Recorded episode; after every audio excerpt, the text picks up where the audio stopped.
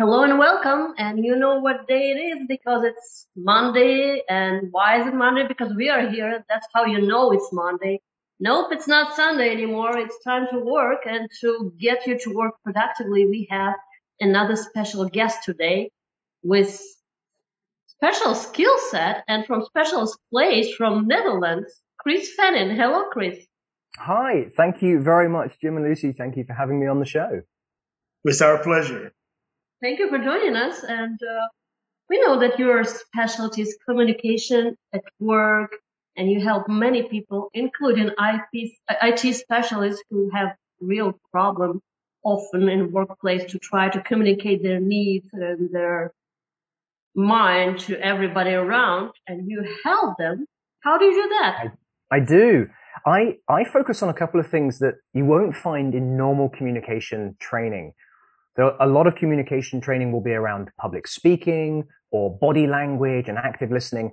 And I don't teach any of those things. I teach one of the things that, that's missing from a lot of comms training. If you've ever been to communication training, you've probably been given the advice that you should be clear and concise. That makes sense when we want to communicate. We don't want to be long-winded. We should be clear and concise. But it's very rare that you get told how to do that. And so what I did was I worked with a bunch of other very, very smart people and came up with a specific method for exactly how to be clear and concise when starting your conversations, your emails, and your meetings at work. Well, that's kind of interesting. I hadn't even thought of that in terms of even emails for that matter. But you're absolutely correct. Oh yes, emails is emails are some of the worst. You you can open an email and it'll be like reading War and Peace or the latest twenty yes. seventh Harry Potter. It's a thousand pages long and it's just solid text. There's probably five questions buried inside those paragraphs somewhere, and you have to dig through it to try and get to the the salient, understandable points.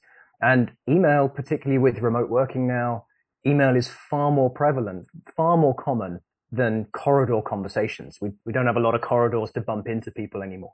So yeah, email mm. communication is, is so important and we get told make it short, but we rarely get told exactly how to do that. It's like we're falling in love with our own words. Oh, we do.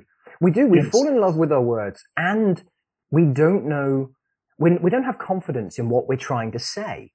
So we think we need to explain more, or someone's not going to understand my point, or they might misinterpret it. So let me explain it in a couple of ways and then give all the backstory.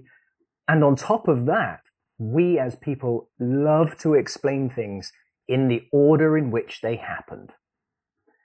Which hmm. means we start at the beginning, but the really important thing is how did it end and what do I need you to do? The, everything yes. before that is kind of irrelevant but we love telling things in, in the order in which they happened. Interesting. That's interesting. There, another thing that some of our clients encounter when, for example, switching from office job to the freelance career is the need of digital communication when you need to be not just clear and concise in chat or email, and actually statistically millennials and next generation Gen Z true gens call they prefer message over call most of the time. And uh, some people having trouble delivering the message at all because sometimes when you type the sentence it can come up rude when in fact you don't mean it to be rude. That is true. That is true. And there's actually uh, somebody who, I, am quite a fan of has recently released a book called I'm not going to promote somebody else's book on the, on the on the show. Um, Erica Dhawan, and she's written a book called Digital Body Language that addresses exactly the point that you've raised in that how we present ourselves digitally.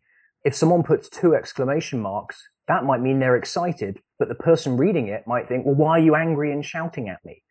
So the way we present ourselves is it's so easy to misinterpret and we just don't think about it. Because we're like, oh, I'm excited, exclamation, exclamation, exclamation. And the other person's thinking, well, that's unprofessional. oh, so we so we bold every other word or make them in capital, thinking that it means your attention when it means something entirely different. Yes. Yep. Absolutely. And then and then throw in some acronyms And one of the most unfortunate acronyms that I came across in a work situation was somebody put in an email. There would have been a long email from a client and the client was upset. And then the internal email, the person just wrote WTF question mark. And they meant, what is this for? Great example. I don't know what else it could have meant. I, I mean, interpret that as you want. Yes. But not only that, they'd hit reply all. So it went back to the client. It went to everybody with a WTF. And it was actually, what's this for? Because that's what their team said when they weren't clear on what the message is. Digital body language is very important. So always put in is. Okay, what is? This? That's sort of best. Okay. Well, that's a new world. I actually read a report recently that said uh, that, our next generation, true gen, uh, get offended when you put period in the end of sentence instead of smile or something else. Really? Yeah, that, that was interesting to me. I, I can imagine it. I can think of a couple of, as, as you say that, a few names come into mind. But I, I hope, I hope that doesn't, that, I hope that's not where we're going professionally because while emoticons are really helpful to, to add that little bit of color and add the emotion as, as they're designed for and to sort of show this is a smiley face or a wink, but, but replacing a period, my, that, that's not something I would teach. yes, uh, Mrs. Murphy, my old English teacher, would probably. No, she she would have a conniption or something right now. She wouldn't be happy. So how do you do that?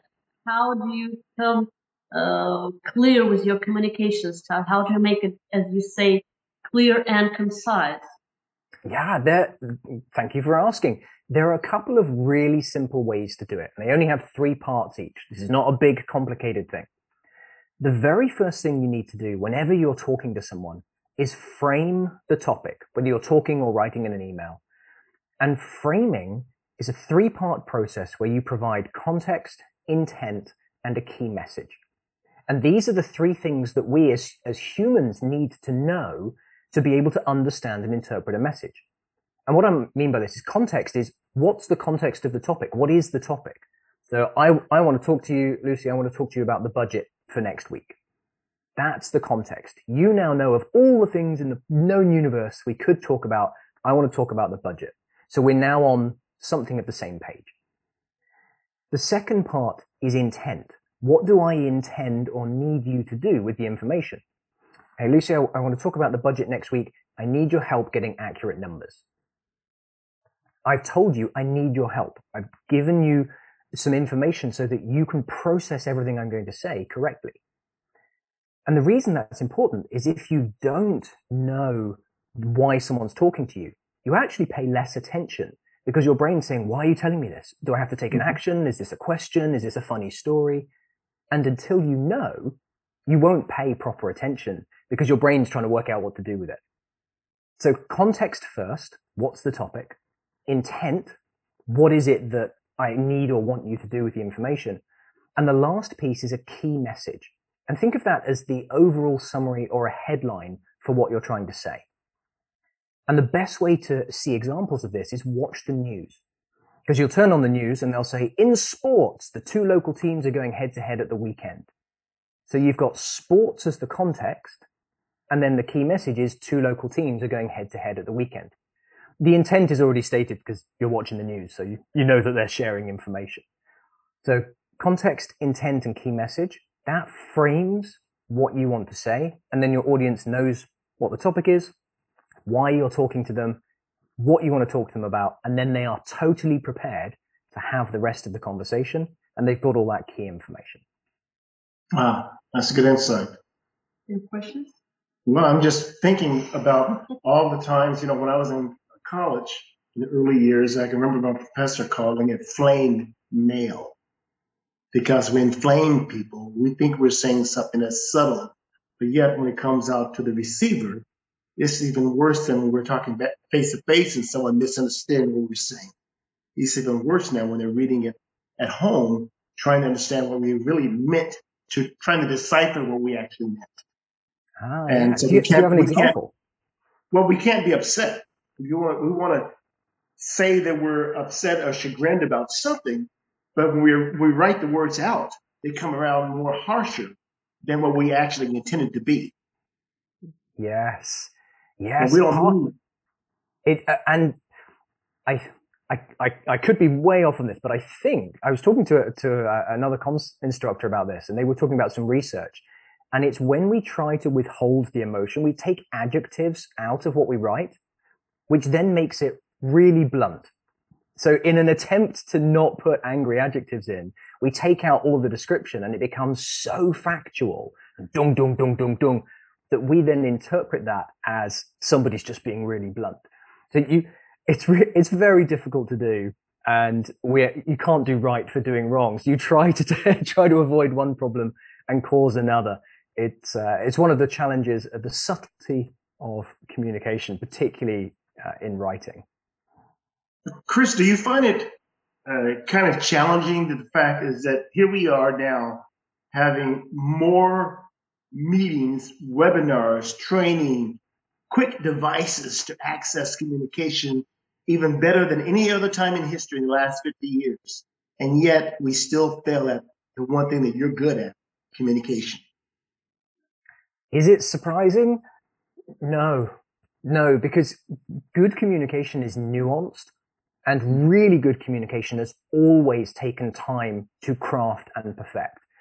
If you think about some of the, the most memorable speeches, they weren't made by people who were got up for the first time and, and talked.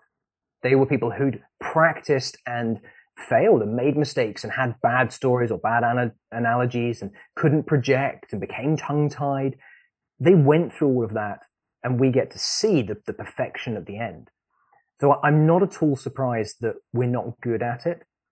And in, to sort of take that a step further, I think we rate ourselves too harshly on communication skills. Because when you're on your device and you're online and you're seeing the news, you get the TED Talks.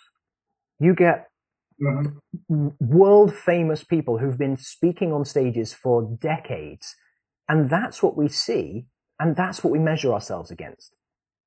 What you don't see is the person's very first YouTube uh, video from seven years ago where they were dribbling all over themselves and you couldn't look at the camera and didn't know what they were doing. What you see now is the totally polished, really good engaged communication. And when we measure ourselves against that, we all feel bad. We feel worse about how we're doing. And actually, most people are doing okay. Look, this is excellent. It is. this is just fantastic.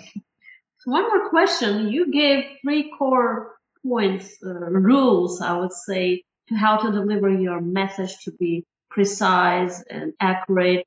But uh, generationally, we all accept messages differently. We understand it differently.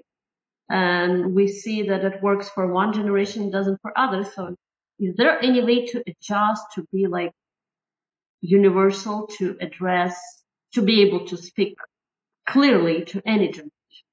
Ah, it's a, it's a broad question because speaking clearly is more than just the first few things that you say. So how you frame things, how you adjust what you say, the manner in which you speak, the content would change based whether you're talking to your gran or talking to a five year old. So there are definitely differences there. But in terms of the very first things that you say to set up a conversation, they are true no matter what the age because they're based on the way our brains process information. So the context, intent, and key message is based on neuroscience and research that says no matter what age you are, you need to know the topic to be able to push everything else out of your head. You need to know why you're receiving that topic or what the intent is, because different parts of your brain interpret information differently. Literally a different part of your brain works whether you're being told a funny story or being asked a question. So you have to know intent to know which part of the brain is going to trigger and then process the rest of the information. And then for the, the headline, the key message, that works across all generations because if it didn't, children's magazines and National Geographic wouldn't have a headline, then a summary, and then 17 paragraphs. They would yes. process, they would lay out the information differently, but they don't. Everyone needs a headline everyone needs a summary, and then you get the rest of the information. Otherwise, you could start reading on paragraph seven and understand the story. And no, Mhm. nobody can do that, no matter what generation you're in, X, Y, Z, boomer, whomever. Excellent. That's great. Thank you. So one more thing before we end this episode. We have a lot of listeners from all around the world and we usually give some piece of advice that people can take and use, try to apply to their lives this particular week. What will be your advice? How one can, what one can do and try uh, to improve communication style? One of the best things that you can do, building on what we've talked about today, is when you're talking to someone about a topic, don't walk them through everything that happened in the order in which it happened. Start with the thing that's most important, which is normally the end.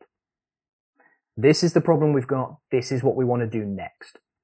Skip out all the beginning bit. If somebody wants to know it, they will ask. So if you feel yourself writing down, here's what happened, let me explain everything, or if you feel yourself talking about that, just pause and go straight to the end and say, here's, here's what happened, the result, and here's what we want to do next. And if you can do that, you will shorten your emails, shorten your conversations, get to the point really quickly, and save yourself a bunch of typing and talking time. Chris, I'm impressed. Bravo, my friend. That was excellent. Oh, thank you. That was excellent. Thank you very much for sharing. So, our dear listeners, Chris's website is chrisfenning.com. You can find link in the description to this episode. Please visit and book meeting with Chris. He will be able to help you with a lot of communicational issues that you that might be slowing you down. So think again and go do it this week. Listen, Right. folks, please follow up with Chris. I mean, I, if you think you don't have a communication problem, trust me, you may want to rethink what you're doing. Thank you for joining us, Chris. Oh, thank you, Lucy. Thank you, Jim. This has been a, a really fun conversation. You take care of yourself, my friend. You have some excellent ideas, and I can see how this is something that benefits literally everyone. Uh, I hope so. I hope so. Thank you both very much. Okay, Bye bye. Bye. This is Motivational Monday by Jim and Lucy. Follow our podcast and check out our website jimandlucywoods.com